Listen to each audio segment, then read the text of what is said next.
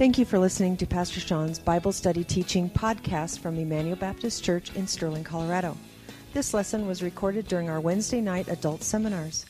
For more information on Emmanuel Baptist Church, please visit our website at www.ebc-online.org. Now here's Pastor Sean.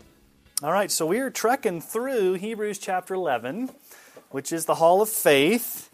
And just since we haven't been around the past couple weeks because of the snow day last week, um, let's just go back and look at the characters just in general. I'm not going to go back and reteach, but you know, we've looked at Abel. He offered a better sacrifice than Cain. We looked at Enoch. He walked with God, he pleased God. We looked at Noah, a preacher of righteousness who built the ark. Um, then last time we looked at Abraham, and we looked at all the ways that Abraham demonstrated that active faith, went where God told him and didn't know where he was going, and sacrificed Isaac on Mount Moriah, and God showed up at the last minute with the ram in the thicket. And so now we're going to shift gears and we're going to look at um, basically the rest of the patriarchs Isaac, Jacob, and Joseph. So, you know, Abraham had a son, Isaac. Isaac's son was Jacob. Jacob's son was Joseph. Now, there were a whole bunch of more stories there. But it's very interesting um, when you read Hebrews chapter 11 and the verses that we're going to look at. So, let me just ask you for a moment.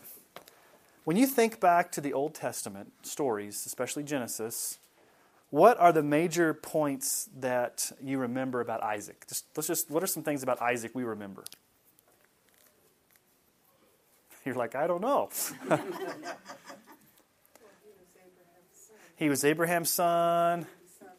He was going to be okay. So when he was a young boy, when he was sacrificed, okay. Do you guys remember the whole story of Jacob and Esau tricking him out of the birthright and all that kind of stuff? Okay. Um, so there's those stories. Um, there's where Isaac and um, Rebecca meet at the well. There's okay. All right, think about Jacob. What are some of the stories you remember about Jacob? There's a lot. Jacob tricking Esau, Jacob tricking Laban, Jacob tricking everyone, Jacob on the run from Esau, wrestling with God. Um, what do you think about Joseph? What are some stories you think about Joseph? Sold into slavery, put in the well, Potiphar's wife, the famine, all that kind of stuff. There's some great stories about Isaac, Jacob, and Joseph, but what's interesting is that none of those major events in their lives are focused on in Hebrews chapter 11. You'd think the writer of Hebrews would want to focus on those huge, momentous events in the life of Isaac, Jacob, and Joseph. Come on in. But what he does is here's the similarities we see between Isaac, Jacob, and Joseph. In all of these verses, what the writer of Hebrews focuses upon is the moment of their deaths. It's their deathbed confessions, if you will. And what the writer of Hebrews is going to show us is what was on the minds of these patriarchs in their final moments of life before they faced death. Now, that's interesting, isn't it? Because all along we've been looking at by faith these men did these great deeds. And then he gets to Isaac, Jacob, and Joseph, and he's going to focus on what they said or what they did right before they died. So the question we've got to ask is what makes these deathbed confessions of faith so important? What do we truly find out about the faith? Remember, this is all by faith of these three men. So let's read Hebrews chapter 11. Let's start in verse 20. This is where we, we picked up. So we've already looked at Abraham. The last thing that was said about Abraham was um, he offered up Isaac, and God came and, and, and, and um, figuratively raised him from the dead. So let's pick up in verse 20. By faith, Isaac invoked future blessings on Jacob and Esau. By faith, Jacob, when dying, blessed each of the sons of Joseph, bowing in worship over the head of his staff. By faith, Joseph, at the end of his life, made mention of the exodus of the Israelites and gave directions concerning his bones.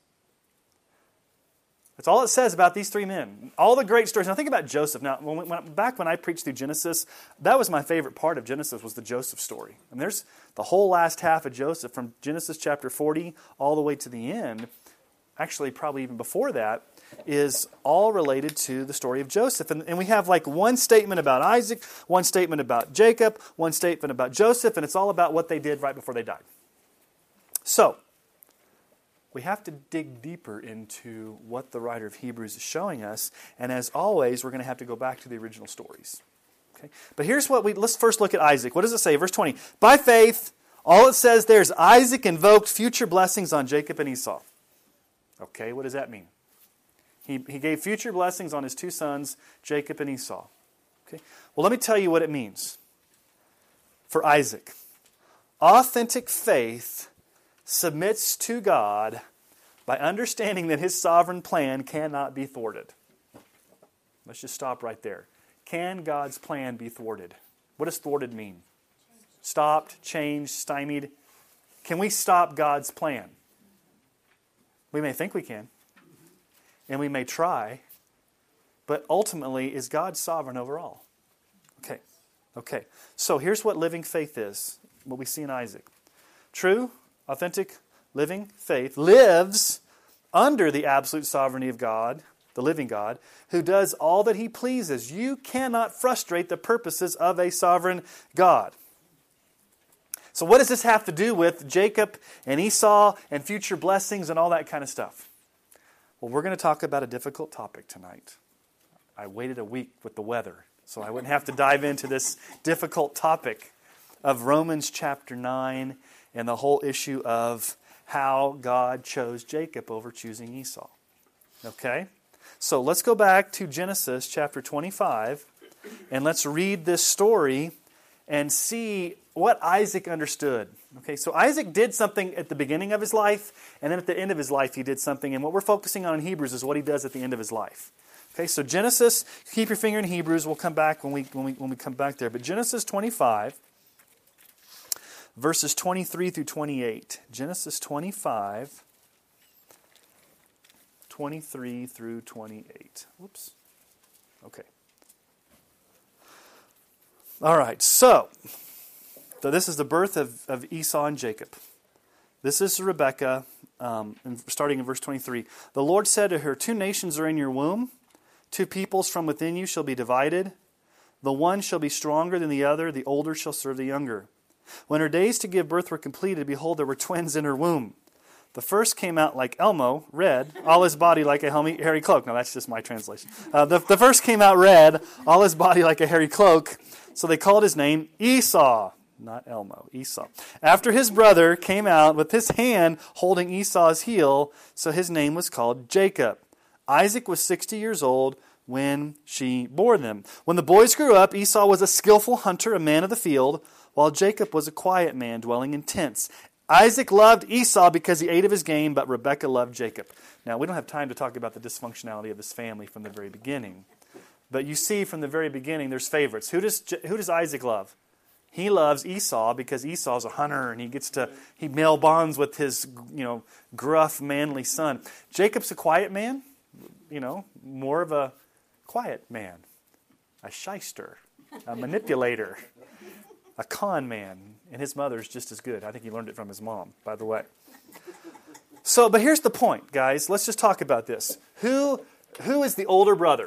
Even though they're twins, so let's just let's just I'm going to draw a diagram. So those of you listening on the internet, when this is up on a podcast, you're not going to have the benefit of looking at this. You're just going to have to visualize it out there in the. So there's one. Let's just let's just say one womb.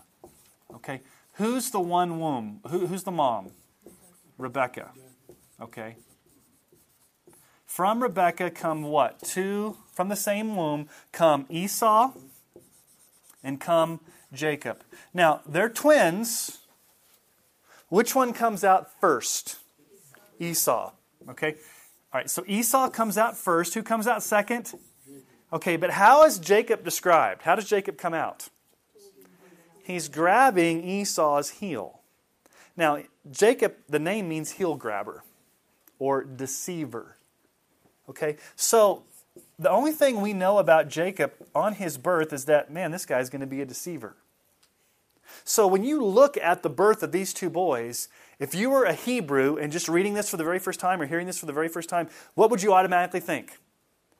God is going to choose Esau Jacob's going to be the one that's the bad guy. He's the deceiver, he's the bad guy. The way things happened back in that culture was always the firstborn son got all the privileges. The firstborn son got all the privileges. He got the birthright, got the blessing. Everything was to go to the firstborn son. But what does God tell Rebekah before the boys are born? How it's going to work? The older is going to serve the younger. So, what does God say to Rebekah? I'm in my sovereignty reversing the order. Now, let me just ask you a question. If this is God's sovereign decision to do so, can Isaac and Rebekah manipulate it to change it? They're going to try, aren't they? Okay. So, here's the issue. Let's go to Romans 9, because Paul gives a commentary on this. Well, it's on your screen or on your um, sheet. Romans 9, 10 through 12. Paul says, and he's going back to this story, not only so, but also when Rebekah had conceived children by one man, our forefather Isaac, though they were not yet born, had not done anything either good or bad, in order that God's purpose of election might stand, not because of works, but because of his call, she was told the older shall serve the younger. Now, I'm just going to stop real quick because you guys need to meet Joe and Judy. Thanks for coming tonight. Joe is our church planner in um, Fort Morgan, so for the mission church. So they were wanting to come to a Bible study tonight. So I said, "Come on, come on down, and hang out with us." So we're in Hebrews chapter 11, verses. Uh, well, we're in, we're looking at Isaac, Jacob, and um, Joseph, their faith, and so we're we're kind of going back to Genesis and Genesis 25 and looking at how Jacob and Esau were born, and then what Paul says about it. So we're jumping into the deep end of the water. Okay, so um, anyway, Romans 9 says that Rebekah had conceived children by one man, our forefather Isaac, and though they were not yet born, and nothing either good or done nothing either good or bad, in order that God's purpose of election might continue, not because of works, but because of his call, she was told the older will serve the younger. All right. You may not like what Paul has to say there about how things are going to work. But he says these before these boys are even born, it's determined who's going to be the one that's going to get the blessing. Who's going to be the chosen one? Jacob. Okay? Now, Paul clearly tells us here that God in his sovereign plan was doing something for Jacob that he wasn't doing for Esau. Now, we can get into the whole argument. I don't necessarily want to get into that argument tonight about election and predestination and all that type of stuff, okay?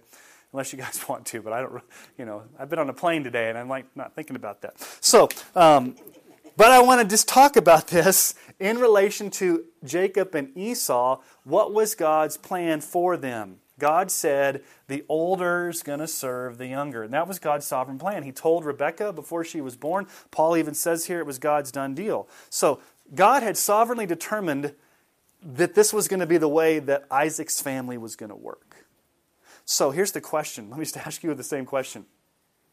If God in His sovereignty has determined a plan and has made it very clear, do you think we as humans beings can overturn or thwart or frustrate God's plan? Can we somehow manipulate things so that God's plan won't be accomplished? Hey, Dale, come on in. Like your sweatshirt. so, can we can we manipulate? Can we try to manipulate God to try to get Him to do what we think we want him to do. I mean, we can try, but ultimately, and, this is where this is where we're going here with Isaac's faith. Isaac learned something. Early in his life, he tries to frustrate this plan, but later on in his life, he understands it's God's plan. So let's just talk about God's sovereign purposes for a moment. And I've got a few scriptures here that, that we can look at about God's sovereign purposes, but Psalm 33, 8 through 11. Let all the earth fear the Lord. Let all the inhabitants of the world stand in awe of him, for he spoke and it came to be. He commanded and it stood firm. The Lord brings the counsel of the nations to nothing. He frustrates the plans of the peoples. The counsel of the Lord stands forever, and the plans of his heart to all generations. That can either give you great comfort, or that can even that can scare you a little bit. Now, it should give you comfort because it means what? No matter what the nations or the people are, entities try to do, nothing's going to frustrate God's sovereign plan. Okay? His counsel stands forever. Isaiah 14, 20, or Isaiah, did I say Isaiah? Mm-hmm. I did? Thanks, Jim. Isaiah 14:27. For the Lord of hosts has purposed, and who will annul it? His hand is stretched out, and who will turn it back? God has purposed something. You know, can we stop what God is planning to do in His sovereignty? Um, and then probably the, the most famous one here is Isaiah 46, 9 through 10. Uh, Remember the former things of old, for I am God, there's none other. I am God, and there's none like me declaring the end from the beginning and from ancient times things not yet done, saying, My counsel shall stand and I will accomplish all my purpose. Okay, what was God's sovereign purpose with Esau and Jacob? The older would serve the younger. That was God's purpose. And he told Rebekah that before they were born. Paul says it happened before they were born. And so, from the very beginning, there's going to be some family dysfunctionality here in how this all works. So let's go to Genesis 27, 1 through 4, and let's continue to read how the story happens.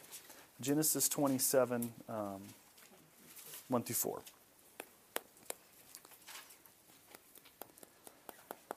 All right.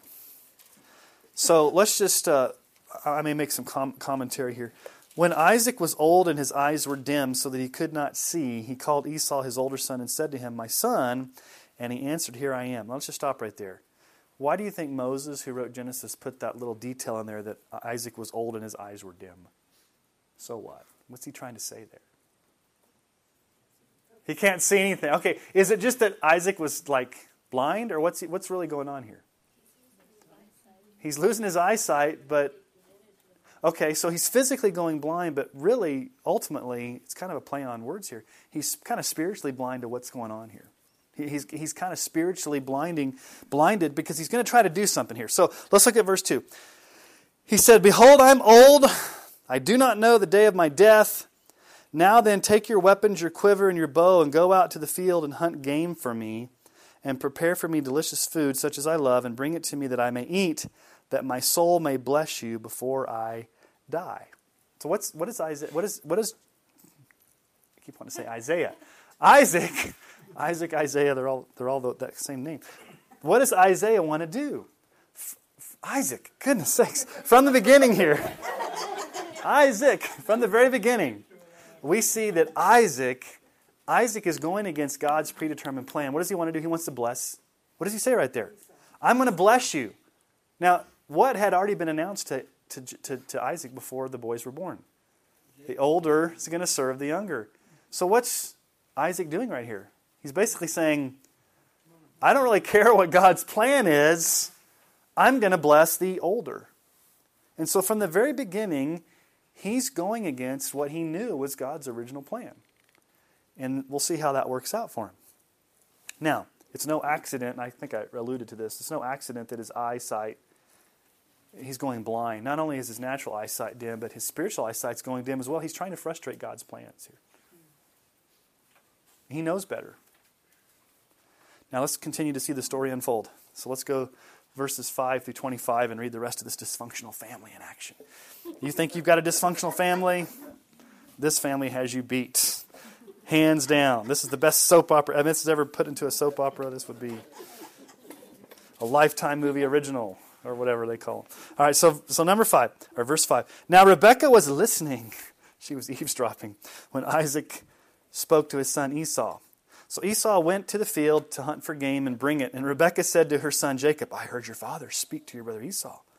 Bring me game and prepare for me delicious food that I may eat it and bless you before I die.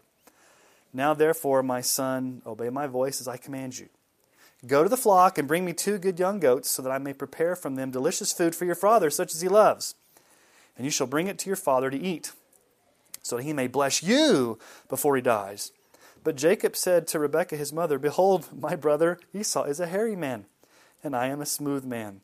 Perhaps my father will feel me, and I shall seem to be mocking him and bring a curse upon myself and not a blessing. And his mother said to him, Let your curse be on me, my son. Only obey my voice and go. Bring them to me.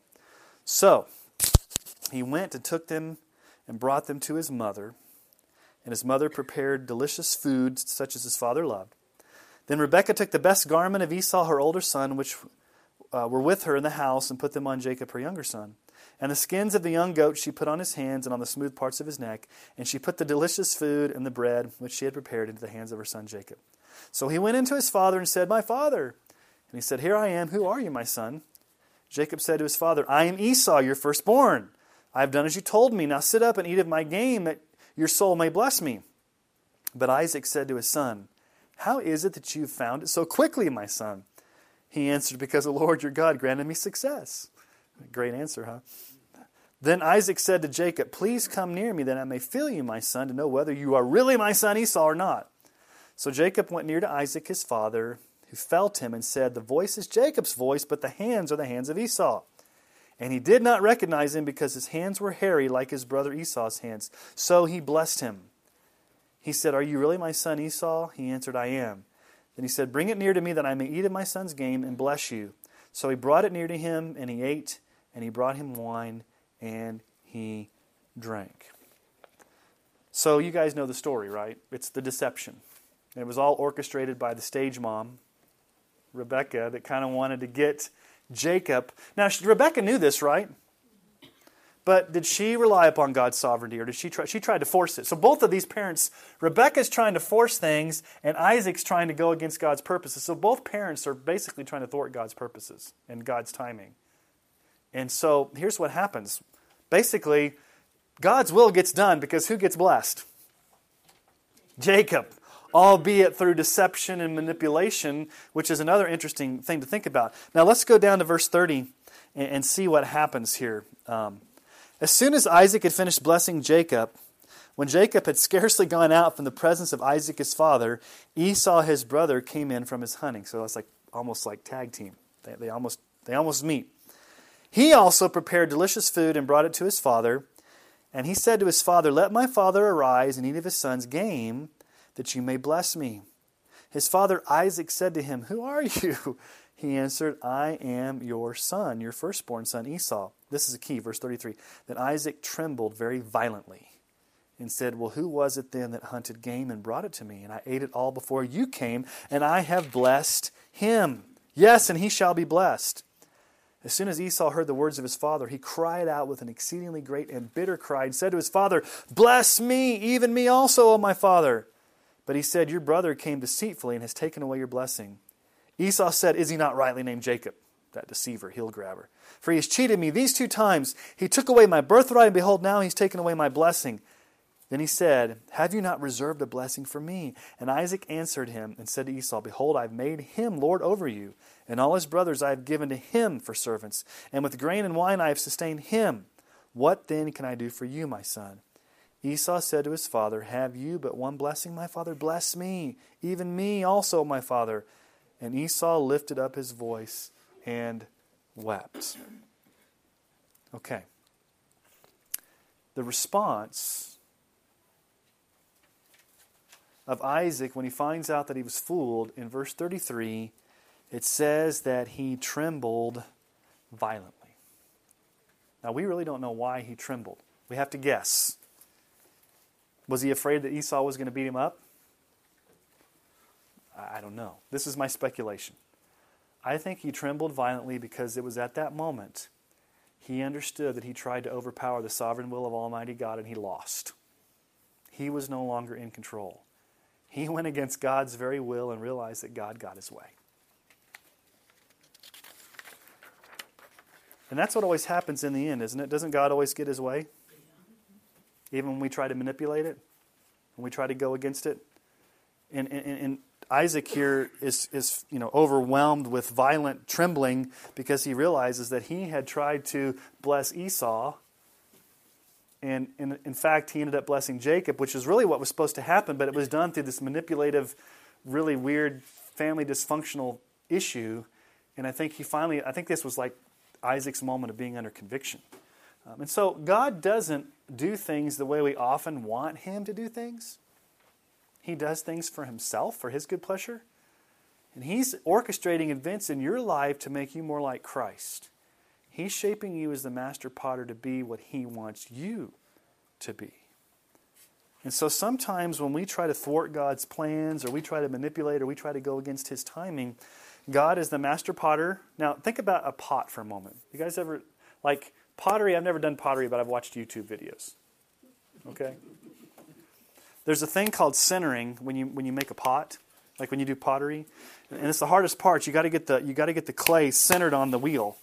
If not, it's going to get all lumpy. Okay, so it's on the wheel, it's smacked down, and then you start shaping it and squeezing and pinching.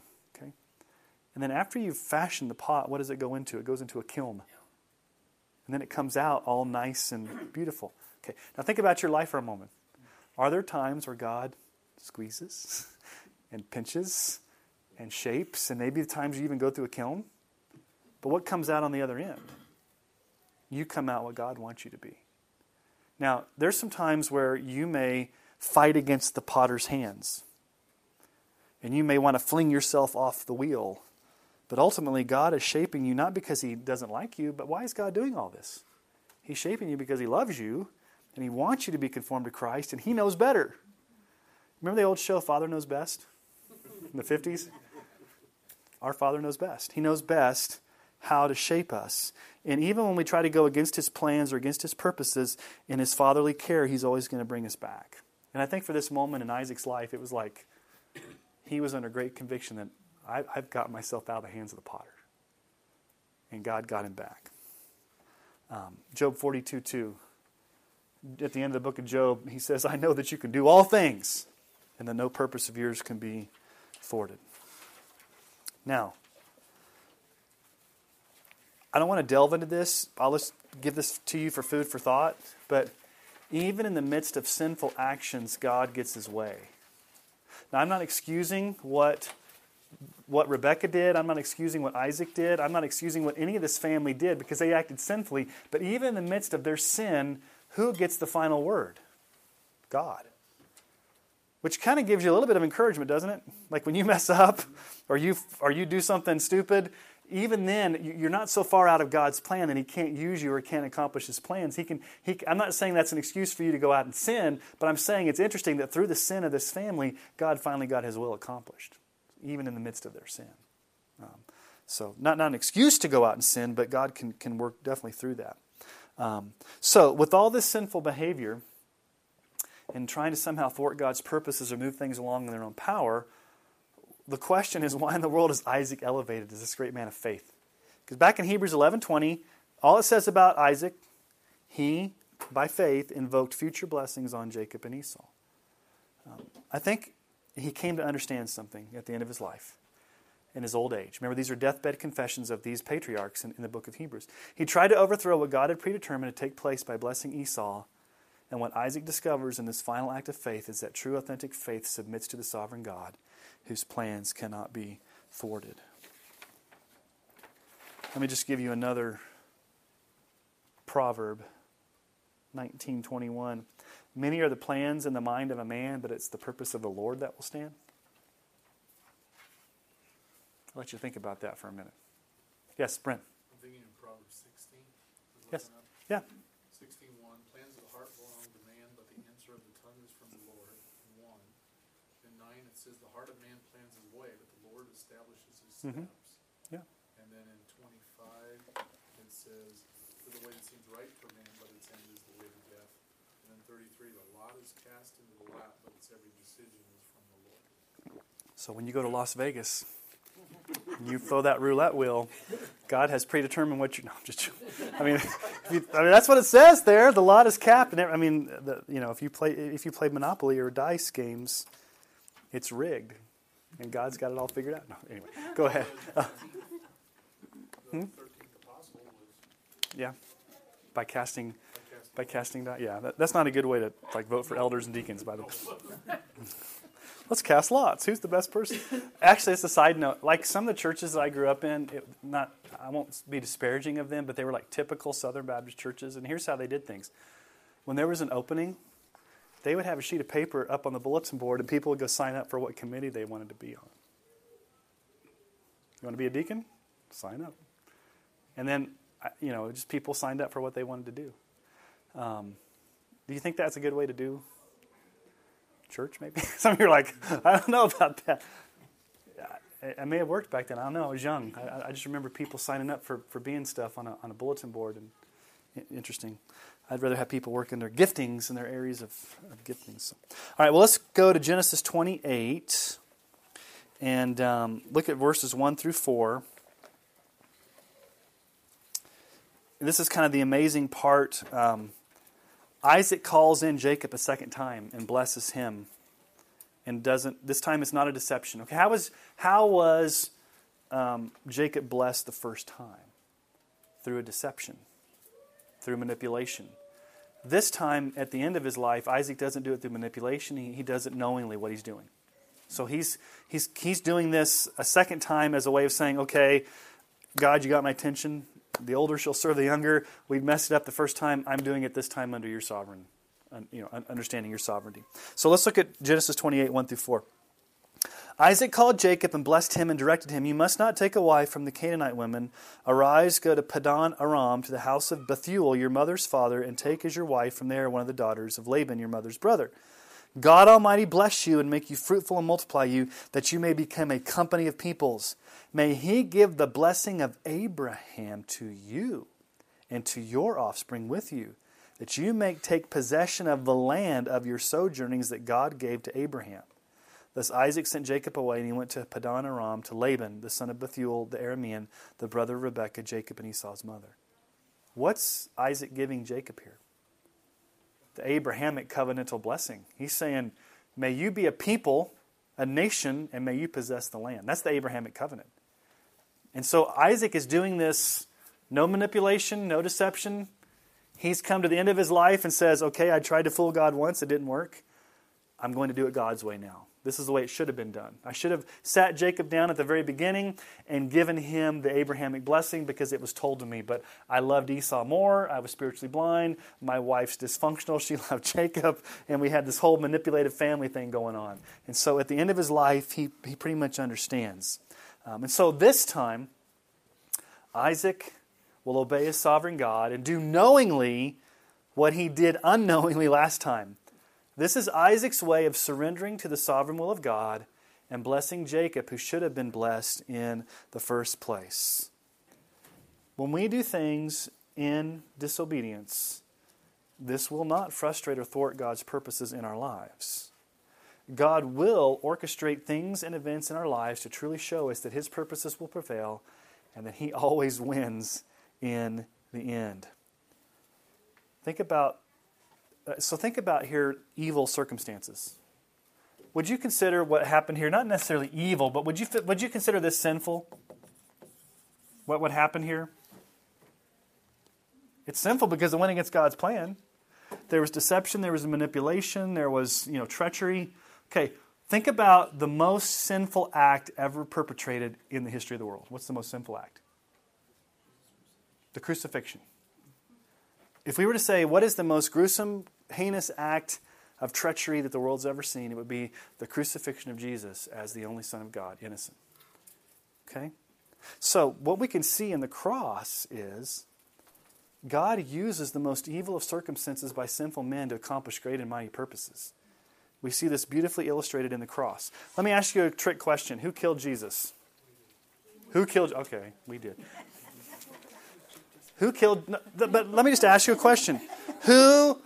Okay, that's the Sunday school answer. We killed Jesus. But who was there? Who was there that actually killed him?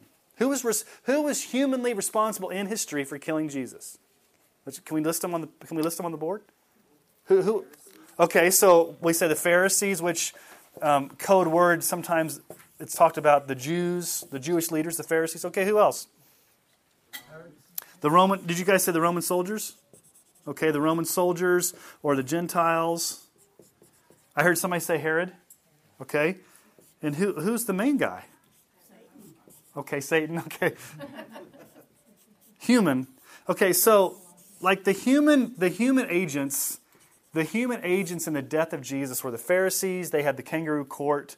You had the Roman soldiers who actually beat Jesus and nailed him to the cross physically. You had Herod, who, who, you know was complicit in the whole thing. And you had Pilate, who washed his hands and three times says this man's innocent, and yet I'm still going to convict him. Okay, now That's so the question is who killed Jesus? We could say, well, the Pharisees were responsible, the Roman soldiers were responsible, Herod was responsible, Pilate's responsible, but ultimately who's responsible for killing Jesus?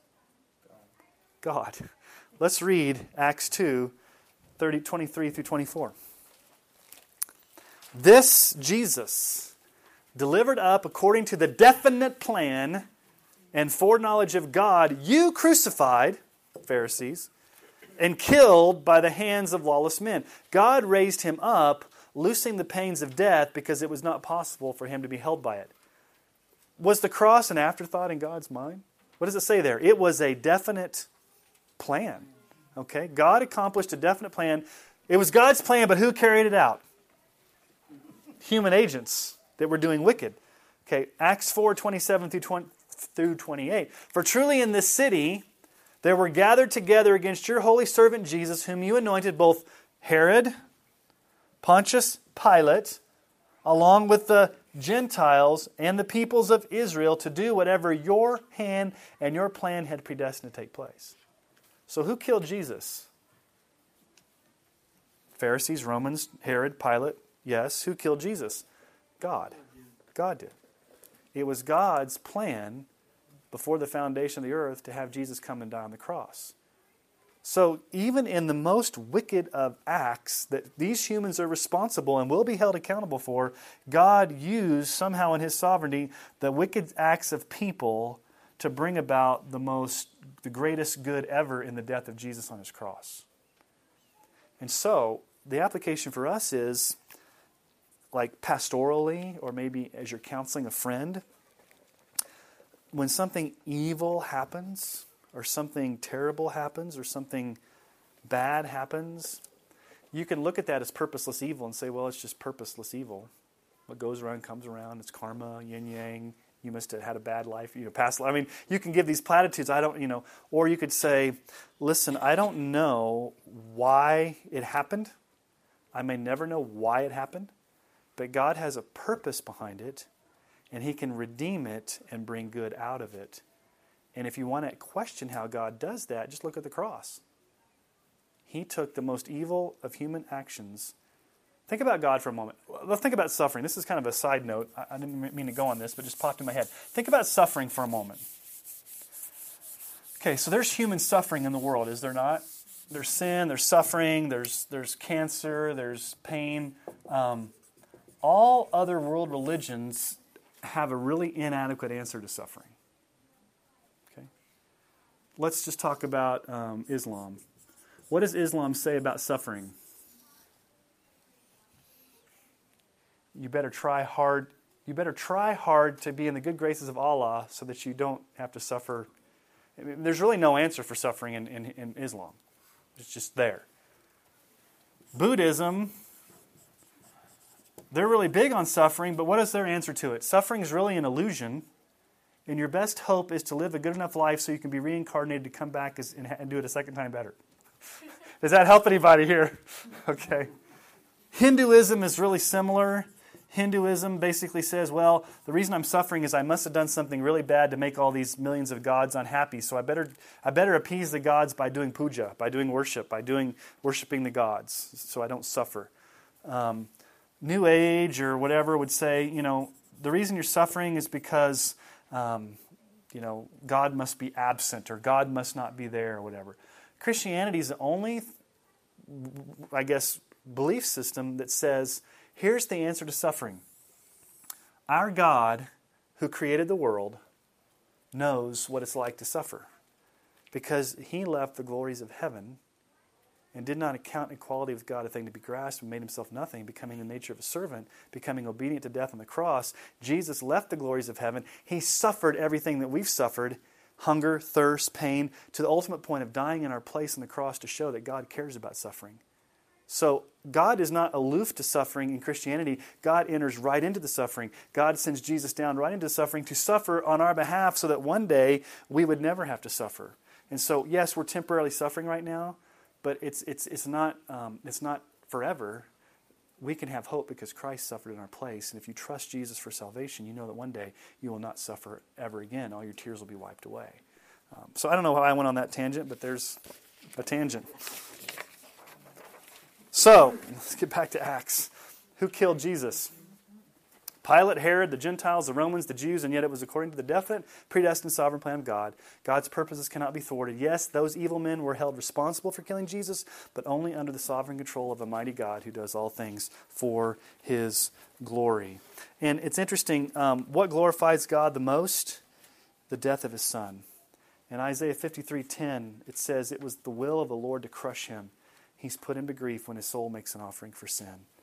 Um, and so it was God's plan from the very beginning to have Jesus die on the cross. So, what is true authentic faith that we see evidence in the life of Isaac, our first character tonight? It is a faith that submits to a sovereign God by understanding that his plan cannot be thwarted. We cannot stop the invincible power of Almighty God in doing what he is determined to accomplish. All right, before we move on, are there any questions, comments, or snide remarks on Isaac? before we move on to Jacob. All right. Let's go back to Hebrews 11:21. We're going to come back to Genesis too, so keep your finger in Genesis. But Hebrews 11:21. So as we're trekking through these men, remember these are the writer of Hebrews focuses on their death, what they did in their death. They're their deathbed confessions, not their great acts of faith. He really doesn't focus on as far as their, the totality of their life, mainly what happens during their death. So here we go, verse 21. By faith, when dying, okay, in his death, when dying, Jacob blessed each of the sons of Joseph, bowing in worship over the head of his staff. Now, again, out of all the stories to focus on Jacob, why would that be the one about faith? I would think if I were writing Hebrews, of course I'm not, wouldn't you want to focus on when he wrestled and got his hip pocket, you know, by faith, Jacob wrestled an angel and got his. I mean, you'd think that would be what he focused on, but he doesn't. He focuses on his death. And what does Jacob? And it's interesting because we'd have to do a whole study on Jacob to see his transformation. But there's something we learn about about Jacob. So here's Jacob's. Here's the thing about faith with Jacob. Okay, so we're shifting gears to Jacob. Authentic faith is evidenced by a transformed life that rests in God's sovereign grace. If there's anybody that underwent a transformation in the Old Testament, and you can see it, it, is Jacob. What's his name? Deceiver. And his name's changed to Israel. And you see this pattern of how through his life he becomes transformed by God's grace, to where at the end of his life he rests in God's grace. So, of all the stories to pick, and I think I've already talked about this, to illustrate the faith of Jacob, why focus on the blessing of Jacob's sons? I mean, the, Joseph's sons. This does not seem significant. Notice that the text says in verse 21 when dying, Jacob blessed each of the sons of Joseph. This can literally be read, if you want to go back to the original Greek, in the face of death or at death's door. What do we know about what do we know about Jacob in his life? He was really early in his life a man seduced by power, popularity, and prosperity, but by the end of his life, he rested in God's sovereign grace. Now, we've, we've looked a little bit about Jacob and Esau. What do we know about him from Genesis 25? He's born holding Esau's heel. The name Jacob means heel grabber. What this really means is that Jacob would be from his very birth a cheater, a deceiver, and the ultimate con man. And does he live up to his name? I mean, every story almost of Jacob, he's deceiving somebody. He's deceiving his brother, he's deceiving his dad, he's deceiving his uncle Laban. Um, he's, he's a con man, he's a deceiver. He's tricking everybody left and right. It's interesting, too, when you go back and you read Genesis, if you read it carefully, the, the life of Jacob, almost every time he talks about God, he very rarely says, My God. When he's talking to his dad and when he's talking to others, he'll say things like, Your God. He never says, My God, up to a certain point. Now it changes. There's a point where that changes. But if you trace his speech, he, he's a deceiver, he's a shyster, he's a con man. Your God does these things, but it's never, Jacob never has a, that personal, this is my God, Yahweh God. He, he, he doesn't have that transformation yet until that one night. And what happens? Changes in one fateful night when he wrestles with this mysterious stranger. In Genesis 35, Jacob wrestles all night with the angel of the Lord, and I believe it's there that Jacob is transformed. he meets the living God in a very unique way. And what happens to Jacob? What happens to his hip?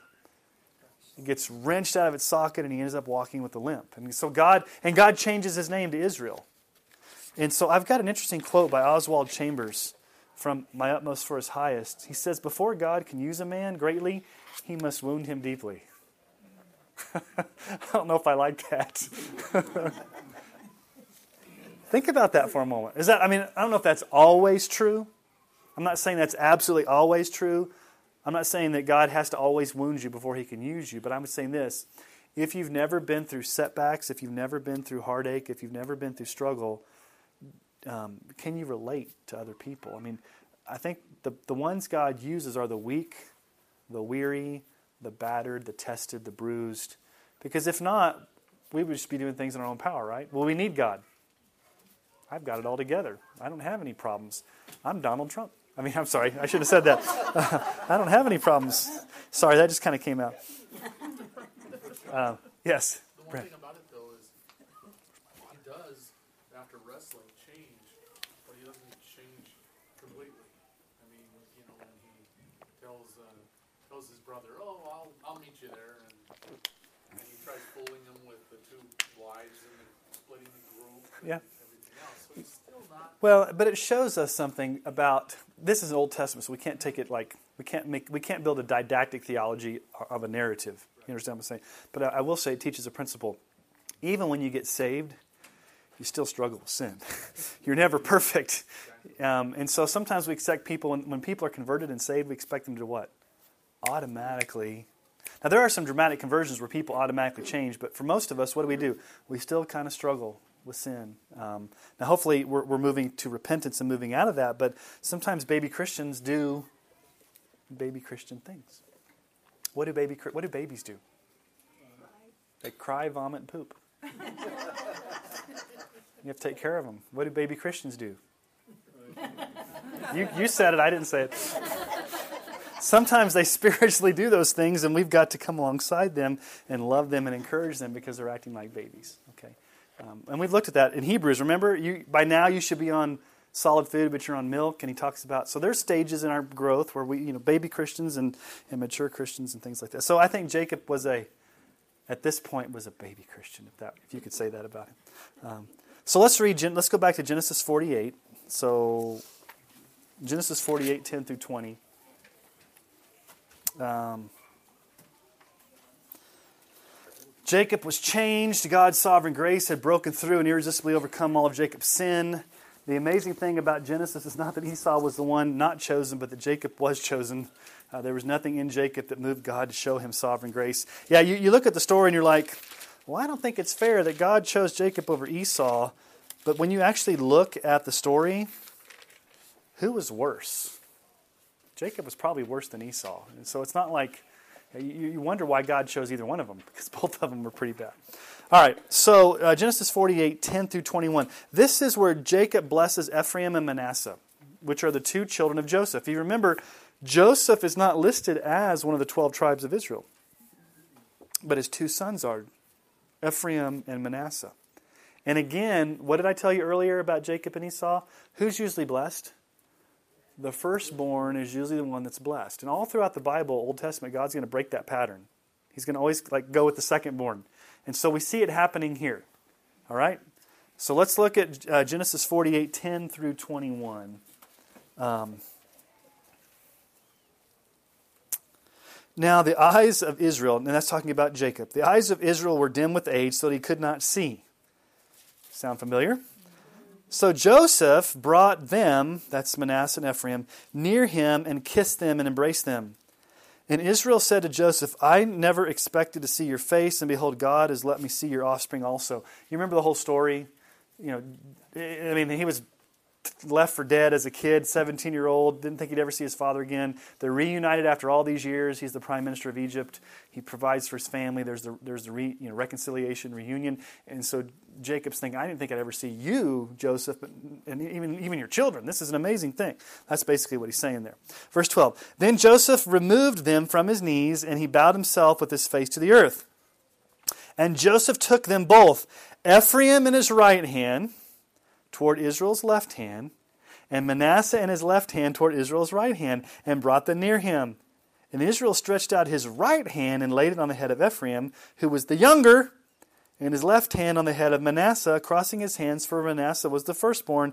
And he blessed Joseph and said, The God before whom my fathers Abraham and Isaac walked, the God who's been my shepherd all my life long to this day, the angel who's redeemed me from all evil, bless the boys, and in them let my name be carried on in the name of my fathers Abraham and Isaac, and let them grow into a multitude in the midst of the earth. When Joseph saw that his father laid his right hand on the head of Ephraim, it displeased him. And he took his father's hand and moved it from Ephraim's head to Manasseh's head. And Joseph said to his father, Not this way, my father, since this one is the firstborn. Put your right hand on his head. But his father refused and said, I know, my son, I know. He shall become a people, and he shall be also great. But nevertheless, his younger brother shall be greater than he, and his offspring shall become a multitude of nations. So he blessed them that day, saying, By you Israel will pronounce blessings, saying, God make you as Ephraim and as Manasseh. Thus he put Ephraim before Manasseh. Then Israel said to Joseph, Behold, I am about to die, but God will be with you and will bring you again to the land of your fathers. Okay? Do you guys see the visual imagery here? It was customary for the father or the grandfather to bless the oldest son. And yet God goes against the cultural conventions of the day and does things in his own way. Actually, Joseph tries to help his aging father along by putting the boys in the right spot. So Manasseh was in the position to re- receive the primary blessing, and Ephraim was on the left. But in a moment, in this crisscrossing of hands, Jacob does God's will. Now, what would have Jacob remembered as this old man? When I was a little boy, or not a little boy, I was a young man, when I used to be Jacob, notice how all throughout this he's referred to as who? Israel, Israel. My old life when I was Jacob, when I was deceiver boy, when I was con man, we tried to do this to my father Isaac. And we tried to go against God's sovereign purposes. I'm not going to do that. In my old age, I'm going to do God's will this time. I'm no longer shyster, I'm no longer manipulator. I'm going to do it God's way. Now, we don't know how or when God told him to do this. He, we just know he, he's doing what God, you know, by switching the boys. That was what needed to happen. So, Jacob's faith rested in the conviction that God's purposes were invincible and his promises were being worked out under God's providence. Because he'd been transformed by sovereign grace himself, he knew that it was foolish to try to thwart God's purposes. He again rested in God's sovereignty. Now, I know I think it's interesting. Go back and look at verse 15. Um, I like what Jacob says here in verse 15. What does he say? The God who before my fathers, Abraham and Isaac walk, the God who's been my, what does it say there? My shepherd all my life long to this day. God's been my shepherd all my life. Now, did Jacob always live as if God was his shepherd all his life? But at the end of his life, he realizes even when I was that conniving young man trying to go against God's purposes, God was my shepherd and he was moving me and he was shaping me to the point where I am today. All, all the days of my life to this day, this shepherd has shepherded me by his, by his grace. Um, it's interesting when you look at the shepherd motif in the Bible. In the Old Testament, and even in the New Testament, um, what's a shepherd do? What does a shepherd do? Take Takes care of the sheep. Is a shepherd a cattleman? Those of you that have cattle, what do you do with cattle? You herd them, you drive them. You have to get behind them and do what? Push them. Okay, you cannot do that to sheep, can you? What do you have to do with sheep? You have to stand out in front of them and you have to call to them and you have to let them follow you. Okay? God is a shepherd. God is out in front of us, calling us to himself and gently, you know, being with us. We, as pastors, are called shepherds. What's my job? How would you like for me to pastor you guys? As a cattleman or as a shepherd? I could be like behind you guys. All right, let's go, guys. Get to where you need to go. There's green pasture over there. Why aren't you over there eating it and drinking it? Come on now, flock. You wouldn't like that, would you? Or I could be, okay, I'm a little further out than you guys, not quite arrived yet, but we're all getting there together. If somebody falls, we'll get them up. We're going to get there together. Let's all get to the green pasture. We're going to bind your wounds. We're going to shepherd you. That, that's the image of, of a shepherd. And so Jacob says, God himself has been my shepherd. And this is even before the 23rd Psalm. What does, David say? The Lord is my shepherd. Well, Jacob's the first to say that. The Lord is my shepherd to all this day, to the end of my life. And so basically, he acknowledged that God had been a shepherd his entire life. Even back when he was a deceitful con man and a manipulator, God was working out his sovereign purposes in Jacob's life to bring him to the breaking point of transformation. So let me ask you the question Has, has God ever brought you to the breaking point of transformation? When you look back over your life, have you seen God's shepherdly hand shepherding you and guiding you and leading you? So he blesses the two boys and does it in reverse order. And then what does Jacob as this old man do? The writer of Hebrews back in verse 21 in Hebrews 11:21 says that he bows in worship over the head of his staff. So he kind of there's there's kind of a textual variant there. Some some translations say it's the head of his staff. Some say it's the head of his bed. Um, I take it more the staff because I think the staff is a symbol. What's a staff a symbol of? being a pilgrim. What did we talk about a few years ago? A few years ago, a few weeks ago with Abraham. A few years ago too. A few weeks ago with Abraham. These guys were sojourners. They never put down roots. They're always they never settled in the land. They were strangers in a strange land. I think that that staff is a symbol of I'm, I'm moving around. And so Jacob bends over his staff, and um, I think it's this whole idea that he's worshiping God. But here's what he does he worships the sovereign God who transformed him. He rests in the promise that one day he would no longer be a sojourner, but a permanent resident in a better country, heaven, the city whose architect and builder is God. He bows in worship as one who's lived his life by faith in things not yet seen. Go back to Hebrews for a moment. Hebrews 11.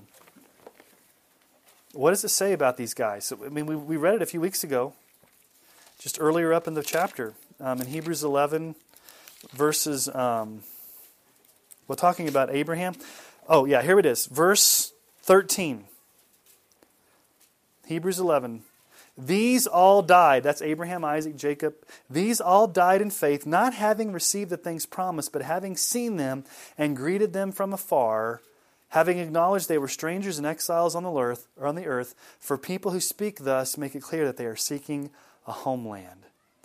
And so God has prepared them a city. And so I think when Jacob, so here's the image I have of Jacob. At the end of his life, he's bowing on his staff, worshiping God, because he's resting in the fact that God has been my shepherd, God has transformed me, and I can die with the peace of knowing that he's prepared for me a better city. And I'm going to die knowing that God has shepherded me my entire life. So he's resting in grace. What's how did Jacob try to do things in the early part of his life? It was always by works, by deceit, by manipulation. I mean, his whole life was how can I manipulate things to get things done? How does he end his life? I'm going to bow and rest in God's grace. So the beginning of his life is my life is a life of works and deception and manipulation. In other words, you can say Jacob lived in the flesh. But after God transformed him as his shepherd and brought him to this end of his life, how does he end his life? He ends his life by resting in God's grace. Resting. Not manipulating, not works of the flesh, but resting or trusting in God's grace. And really, that's what Paul says in Romans 4 4 through 5, doesn't he? Paul says, Now to the one who works, his wages are not counted as a gift, but as his due. And to the one who does not work, but trusts him who justifies the ungodly, his faith is counted as righteousness. That was the end of Jacob's life. I'm not going to I'm not going to work. I'm not going to deceive. I'm not going to manipulate. I'm going to trust in the one who justifies. I'm going to rest in God's grace. And so we look at Isaac's life. Isaac trusted in God's sovereign purposes. Jacob trusted in God's sovereign purposes. Now let's look at Joseph. And like I said earlier, think of all the stories you could have focused in on Joseph. What were the stories of Joseph? I mean, the coat of many colors, being thrown into the pit, Potiphar's wife, and escaping the sexual temptation, uh, the dreams that he had, uh, being elevated to the prime minister of Egypt, all these things. But what does the writer here say in verse 22? It's almost like an incidental statement. By faith, Joseph, and again, at the end of his life, made mention of the exodus of Israelites and gave direction concerning his bones. Okay. That's an interesting thing to say. Out of all the things to say about Joseph, what was so think about it. What if I said from the very beginning, what was on these guys' minds at their deathbed experiences? Because it was what the writer here focuses on is what they're doing at their deathbed. What is on their heart and mind when they're about to die? For Joseph, it's the Exodus. Interesting. Did he know about the Exodus? And bones. Okay, so let's explore what this means.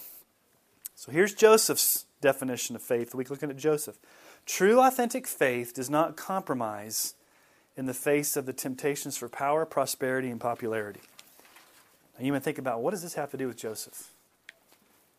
There are so many stories that could exemplify Joseph's faith. Amazing faith. You have his many years of being in prison unjustly. You have his fleeing sexual temptation with Potiphar's wife.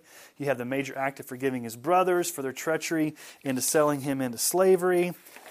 But yet, this event here in Hebrews is evidenced by two events in his life. First of all, he made mention of the Exodus. Now, let's just look in your Bible. What book comes first, Genesis or Exodus? Genesis. Does Joseph show up in the book of Exodus? No, he dies at the end of Genesis. So the question then is hmm, how in the world did Joseph know about the Exodus? Was he some wonderful prophet who received it in a trance or a dream? Now we know he was a dreamer, but the answer is more simple. He heard about it from his grandfather, great grandfather, Abraham. Go back to Genesis 15.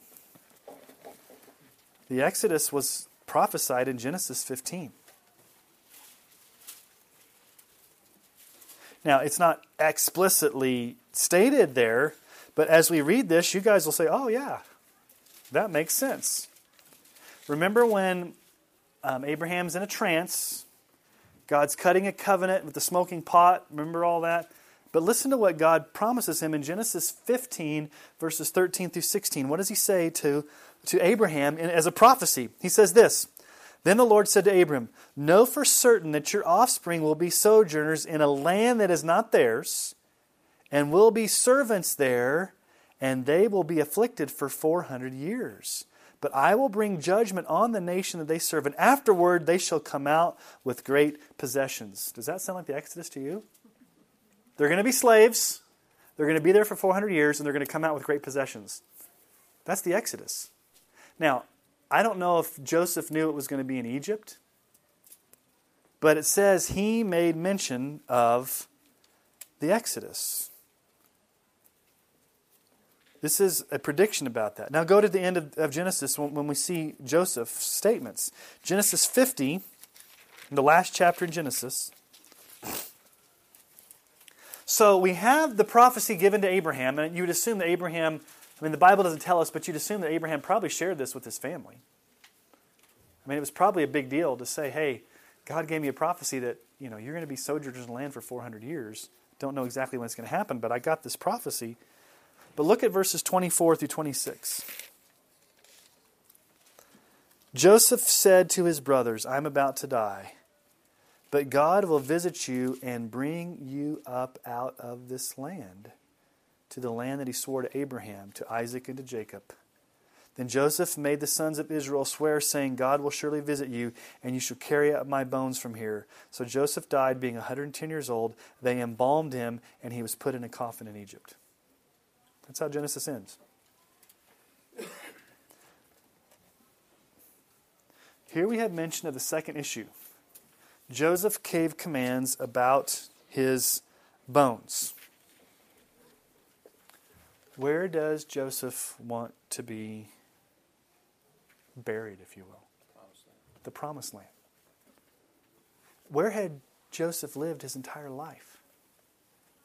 From age 17 to the end of his life, he was in Egypt. All he knew was Egypt. And as a matter of fact, they changed his name. They got him a wife. They changed his clothing. He was the prime minister. He changed his language. For all intents and purposes, Joseph was pretty much Egyptian. But not really. What was his true identity? He was a Hebrew. And he knew that as great as the riches of Egypt were, my true homeland is the promised land. So the big question is what's the big deal about, jo- about Joseph? Whoops. What's the big deal about Joseph talking about the Exodus or wanting his bones buried in the promised land? It sounds very strange, somewhat sentimental. We need to remember something very important about Joseph. And I kind of mentioned this. For 80 years, he lived in Egypt and was very wealthy, a very wealthy, popular leader. He had everything this world has to offer at his disposal. He was not lacking in power. He was the number two guy. He was not lacking in prosperity. He was very rich. He was not lacking in popularity. Everyone loved Joseph. But did this concern Joseph? What's he most concerned about at the moment of his death? The Exodus, the promised land. He wants to be part of the Exodus. He doesn't want to live for Egypt, but for God's glory and the fulfillment of that ultimate purpose. Think about all the things that, that, that, you look at about Joseph's lives. He could have been very bitter, couldn't he have been? I was forced into slavery by my brothers. He could have given into temptation with um, Potiphar's wife. He fled that. As the number two guy in Egypt, he could have had everything at his disposal. I mean, he could have had, I mean, pagan gods, sex, money, drugs, rock and roll, whatever you want to say. He, could, he had it all. But think about this. I just want you to think about this for a moment. Think about Egyptian pharaohs, how they were buried. You've seen the History Channel, or maybe the King Tut exhibit. What was the big thing about the, the burial of Egyptian kings and pharaohs? They were buried as powerful leaders in Egypt. You were buried with gold and expensive jewels, and your death was a monument to your prosperity, your power, and your popularity. Now, think about this Joseph had all of this at his disposal. He could have demanded to be buried like a prince and all the wealth and opulence of an Egyptian pharaoh, but that is not on his heart. He just wants his bones to be buried in the promised land. They embalmed him and put him in a coffin, but it doesn't say there that they embalmed him as a mummy and a pharaoh and he had all the things he just simply wanted his, he did not want to be memorialized in egypt as this great man. He wanted his bones to be in the promised land because that's where his true home was. So joseph isn't thinking about himself He's thinking about the legacy he can leave after he, di- he can leave after he dies to encourage and motivate and edify those future generations. He's not caught up in the web of power, prosperity, popularity, but he identifies himself with the people of God and wants to be an inspiration and an encouragement to them as they go into the land. And what do we find happens to Joseph's bones? Exodus 13 19, Moses took the bones of Joseph with him for Joseph had made the sons of Israel solemnly swear, saying, God will surely visit you, and you shall carry up my bones from bones with you from here. Okay? Joshua 24, 32. As for the bones of Joseph, which the people of Israel brought up out from Egypt, they buried them at Shechem in the piece of land that Jacob bought from the sons of Hamor, the sons of Shechem, for a hundred pieces of money. It became an inheritance of the descendants of Joseph. Where was Joseph finally buried? in his dad's graveyard. I mean, basically in the plot of land that his dad, Jacob, had purchased back in the promised land, which is very, very interesting. So let's look at these three guys that we've looked at tonight. Let's just kind of summarize their faith. From Isaac, we see that authentic faith submits to God by understanding that his sovereign plan cannot be thwarted. For Jacob, we see that authentic faith is evidenced by a transformed life that rests in God's sovereign grace. And from Joseph, we see that authentic faith does not compromise in the face of temptations of power, prosperity, and popularity. So let me just ask you some personal questions. Is your faith a faith that evidences a transformed life? Is yours a faith that doesn't compromise? Is yours a faith that's been a recipient of God's sovereign grace? How is your faith? And let's just tie this back to Jesus. You need more than a righteous men like Isaac, Jacob, and Joseph to be your example. You need one greater than these. Who's the ultimate one that was sacrificed on Mount Moriah? Obviously, it's a picture of Jesus. You need the true Israel, Jacob. You need the better Joseph, Jesus. Let's make some comparisons. Have you guys looked at the comparisons between Joseph and Jesus? Have you ever seen those comparisons before? Think about it. Like Joseph, who was forced out of his father's house at the treachery of his wicked brothers, Jesus voluntarily left his father's house to come to earth to save those who committed treachery against him. Like Joseph, who suffered in Egypt because of his faithfulness to God, Jesus, because he was the sinless, spotless, and faithful Lamb of God, suffered on the cross to pay the penalty for our sins. And like Joseph, who through suffering and faithfulness was exalted to a throne and was the leader of the people, Jesus too went through suffering on the cross and bore God's wrath. And after his death, three days later, God exalted him to the highest place, the resurrection and the ascension.